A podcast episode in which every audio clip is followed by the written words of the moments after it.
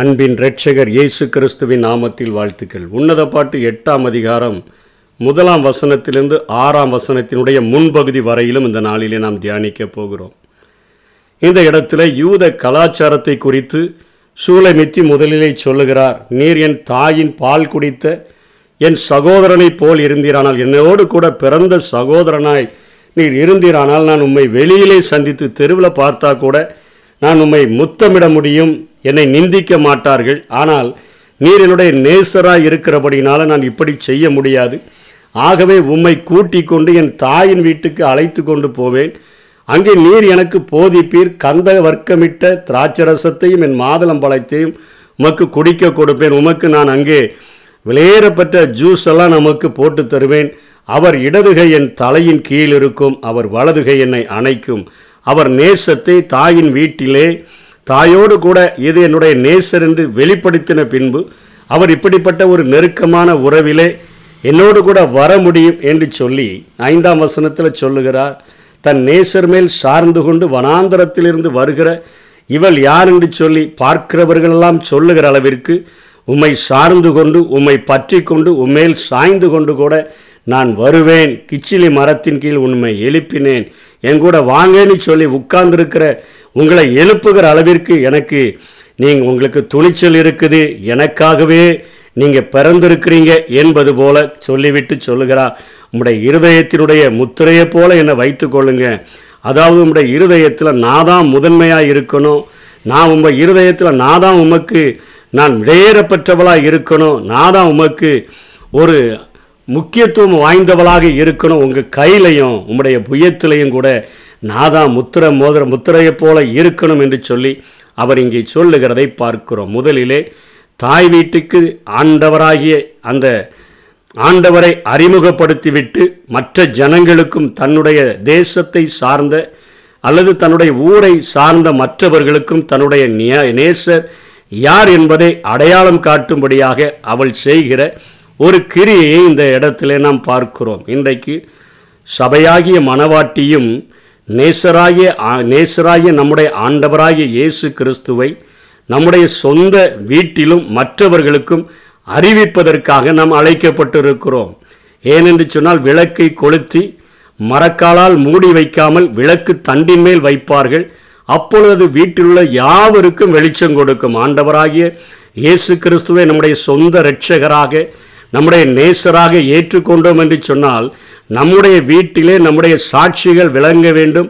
நம் மூலமாக மற்றவர்கள் நேசரை கண்டுகொள்ள வேண்டும். அந்த நெருக்கத்தை அவர்கள் புரிந்து கொண்டு அவர்களும் இந்த உறவிலே வர வேண்டும் என்கிற காரியத்தையும் தன்னை வெளியிலே சந்திக்கிறவர்களும் கூட இப்படிப்பட்ட நேசரை அடையாளம் கொண்டு கண்டுகொள்ளும்படியாக அவர் மேல் சாய்ந்து கொண்டு அவரை சார்ந்து கொண்டுதான் நான் வாழ்கிறேன். அவர் நான் சொல்லுகிற காரியங்களை நான் எழுப்பினால் அவர் செய்கிறார் என்கிற காரியத்தை எனக்காகவே பிறந்தவர் என்கிறது போல அவள் வெளியையும் சாட்சி சொல்லுகிறது போல இன்னைக்கு ஆண்டவரை ஏற்றுக்கொண்ட பிள்ளைகள் சாட்சி சொல்லும்படியாய் அழைக்கப்பட்டிருக்கிறோம். விளக்கை கொளுத்தி மரக்காலால் மூடி வைக்காமல் விளக்கு தண்டின் மேல் வைப்பார்கள். ரெண்டாவது இயேசு சொல்கிறார் மலையின் மேல் இருக்கிற பட்டணம் மறைந்திருக்க மாட்டாது. வெளியையும் பார்க்கிற அளவிற்கு மலையின் மேல் இருக்கிற ஒரு பட்டணமாக நாம் ஆண்டவருக்காக ஒளி வீச வேண்டும் என்று சொல்லி இங்கே இந்த சத்தியங்கள் போதிக்கப்படுகிறது. வேதத்தில் இன்றைக்கு நம்ம நடைமுறையில் காணப்படுகிற காரியங்கள் போலவே காணப்படும். இன்றைக்கு நடைமுறையில் ஆண்டவரோடு கூட ஐக்கியத்தில் இருக்கிறார்கள். ஆண்டவரோடு கூட நெருக்கமான உறவிலே இருக்கிறேன் என்று சொல்லுகிறார்கள். ஒரு ஆண்டவரை பற்றி ஐந்து நிமிடம் பேச சொன்னாலோ ஒரு ஜெபிக்க சொன்னாலோ அல்லது மற்றவர்களுக்கு கூறச் சொன்னாலோ அவர்கள் அத்தனையாய் வெட்கப்படுகிறவர்களாக மறைந்து வாழ்கிறவர்களாக ஒளிந்து வாழ்கிறவர்களாக எனக்கும் ஆண்டவருக்கும் உள்ள உறவு எங்களுக்கு தெரிஞ்சா போதும் வெளியே தெரிய வேண்டிய வேண்டிய அவசியம் இல்லை என்று சொல்லுகிறது போல அநேகர் வாழ்ந்து கொண்டிருக்கிறார்கள். இது வேதத்திற்கு ஒரு முரணான ஒரு கருத்தாக இருக்கக்கூடியதாக இருக்கிறது. இயேசு கிறிஸ்துவினுடைய நாட்களிலும் அப்படி இரண்டு பேர் வாழ்ந்தார்கள். அவரை அவர்களை குறித்து யோவான் எழுதின சுவிசேஷம் பத்தொன்பதாம் அதிகாரம் முப்பத்தி எட்டாம் வசனத்திலிருந்து நாற்பதாம் வசனம் வரையிலும் நாம் பார்க்க முடியும். இவைகளுக்கு பின்பு அரிமத்தியா ஊரானும் யூதருக்கு பயந்ததினால் இயேசுவுக்கு அந்தரங்க சீஷனுமாயிருந்த யோசேப்பு இயேசுவின் சரீரத்தை எடுத்துக்கொண்டு போகும்படி பிலாத்துவினிடத்தில் உத்தரவு கேட்டான். பிலாத்து உத்தரவு கொடுத்தான். ஆகையால் அவன் வந்து இயேசுவின் சரீரத்தை எடுத்துக்கொண்டு போனான். இப்பொழுது இயேசு கிறிஸ்து இந்த பூமியில் ராஜாவாக வாழ்ந்தது போல அவர் வாழ்ந்தபடியினாலே யோசேப்பு அவரை ராஜாவாகவே ஏற்றுக்கொண்டான். அவருடைய தேவனுடைய ராஜ்யம் வருகிறதற்காக காத்திருந்தவன். ஆனால் அவனுக்குள்ளாக ஒரு மிகப்பெரிய பயம் இருக்குது.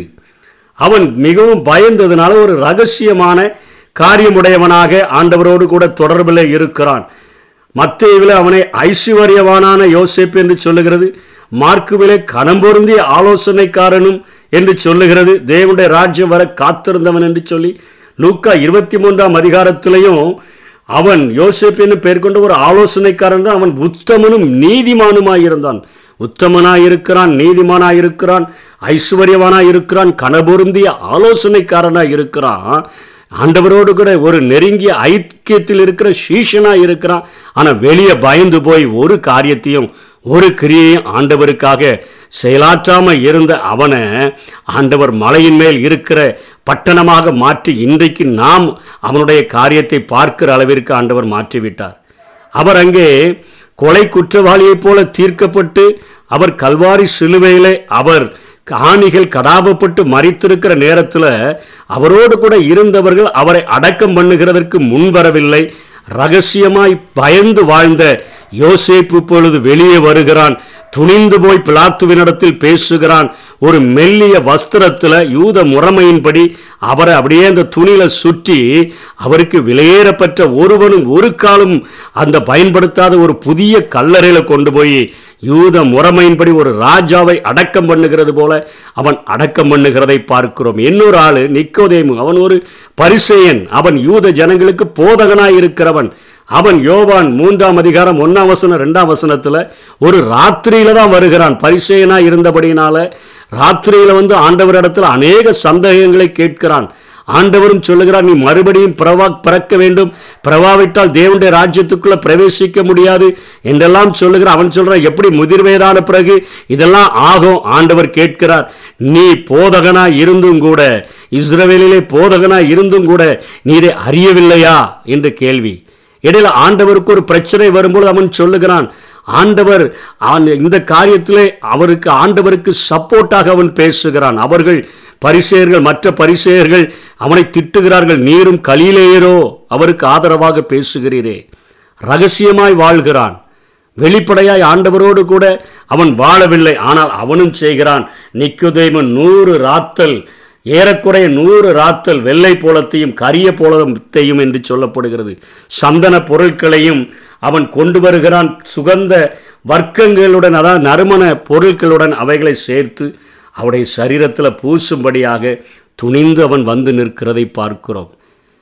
விளக்கு கொளுத்தி மரக்காலால் மூடி வைக்கவே முடியாது. மலையின் மேல் இருக்கிற பட்டணம் மறைந்திருக்கவே முடியாது.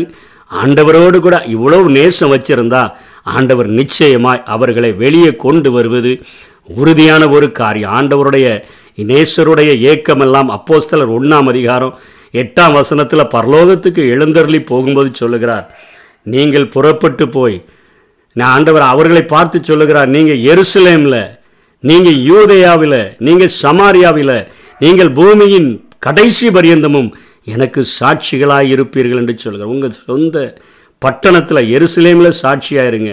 நீங்கள் பிறந்த இடத்துல சாட்சியாக இருங்க. யூதேயா நீங்கள் உங்கள் நாட்டில் சாட்சியாக இருங்க. எருசலேமிலும் யூதையாவிலும் சமாரியாவில் பக்கத்து பட்டணத்தில் சாட்சியாக இருங்க.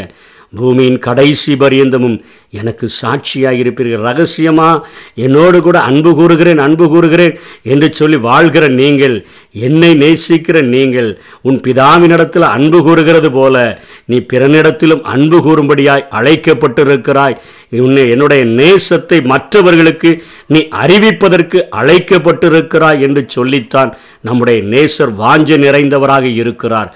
அதைத்தான் சூளைமித்தினுடைய வாழ்க்கையிலே பார்க்கிறோம். வீட்டிற்கு அடையாளப்படுத்துகிறார். என்னுடைய நேசர் இவர்தான் என்று சொல்லி அந்த நேசத்தினுடைய நெருக்கத்தை குடும்பத்திற்கு காண்பிக்கிறார். அந்த நேசத்தினுடைய நெருக்கத்தை அவர் நடந்து வருகிறார். வராந்தரத்தில் நடந்து போல் வரும்பொழுது அவரோடு கூட சாய்ந்து கொள்ளுகிறார். அவரை நான் எழுப்பினேன் கிச்சிலி மரத்தின் கீழே. சீஷர்கள் உரிமையோடு கூட அவரை எழுப்ப முடிந்தது. படகிலே படுத்து கிடக்கிற அந்த இயேசுவை கப்பலில் அவர்கள் பிரயாணப்படும் பொழுது காற்றும் க- க- அதிர கடலிலே அலைகள் மிகவும் அதிகமாக காற்று புயல் காற்று வீசக்கூடியதாக இருக்கும் பொழுது போதகரை நாங்கள் மடிந்து போகிறோமே என்று எழுப்புகிறார்கள். அவர் எழுந்து நின்று எல்லா பிரச்சனைகளையும் அவர் அடக்குகிறவராக. அவர் மேலே தான் இந்த உலகத்தில் நான் சார்ந்து கொண்டு வாழ்ந்து கொண்டிருக்கிறேன் என்கிறத மற்றவர்களுக்கு வெளிப்படுத்தும்படியாக நாம் வாழ அவர் விரும்புகிறார். அவர் மேலே சார்ந்து கொண்டோன்னு சொன்னால் நம்முடைய எந்த பிரச்சனைகள் போராட்டங்களிலையும் அவரை எழுப்புனா இறையாதே அமைதலாயிருந்து சொல்லி நம்முடைய வாழ்க்கையில் மிகுந்த அமைதலை கொடுக்கும்படியாக பயப்படாதே என்று சொல்லி ஒவ்வொரு நாளும் நம்மை தேற்றும்படியாக நமக்காக இந்த உலகத்தில் எவ்வளவோ பிரச்சனைகள் பாடுகள் அவருடைய பிறப்பிலிருந்து அவருடைய மரணம் வரை இருந்தாலும் இந்த உலகத்தில் உள்ள என்னுடையவர்களை நான் சந்திக்க வேண்டும் என்னுடைய மனவாட்டியை சந்திக்க வேண்டும் புஸ்தக சுருளில் என்னை குறித்து எழுதியிருக்கிறது இதோ வருகிறேன் என்று சொல்லி சந்திக்கும்படியாக வந்து ஒவ்வொருவருடைய உள்ள கதவுகளையும் தட்டி இதோ வாசற்படியில் நின்று தட்டுகிறேன் ஒருவன் என் சத்தத்தை கேட்டு கதவை திறந்தால் நான் அவனுக்குள்ளே வந்து அவனோடு கூட போஜனம் பண்ணுவேன். அவனும் என்னோடு கூட போஜனம் பண்ணுவான் என்று சொல்லி நம்மோடு கூட ஐக்கியப்பட்டு வாழுகிற அந்த நேசருக்காக அவரை வெளிக்காட்டுகிற கிரியைகளை நாம் செய்ய வேண்டும் என்று சொல்லி வேதம் எதிர்பார்க்கிறது. இந்த உலகத்தில் நம்ம அடையாளம் காட்டலன்னா வேற யாரும் அவரை அடையாளம் காட்ட முடியாது. அவரை ஆழமாய் அறிந்திருக்கிற நம்ம சொல்லலைன்னா வேற யாரும் இந்த நேசரை சொல்ல முடியாது. அந்த இயேசு கிறிஸ்துவை அடையாளம் காட்டுவோம். அப்படிப்பட்ட கிருபைகளை தேவன் நமக்கு தந்தருவாராக ஆமென். நான் உயிர் வாழும் நாட்களெல்லாம் ஓடி ஓடி உழைத்திடுவேன். அழைத்தீரே உம் சேவைக்கு.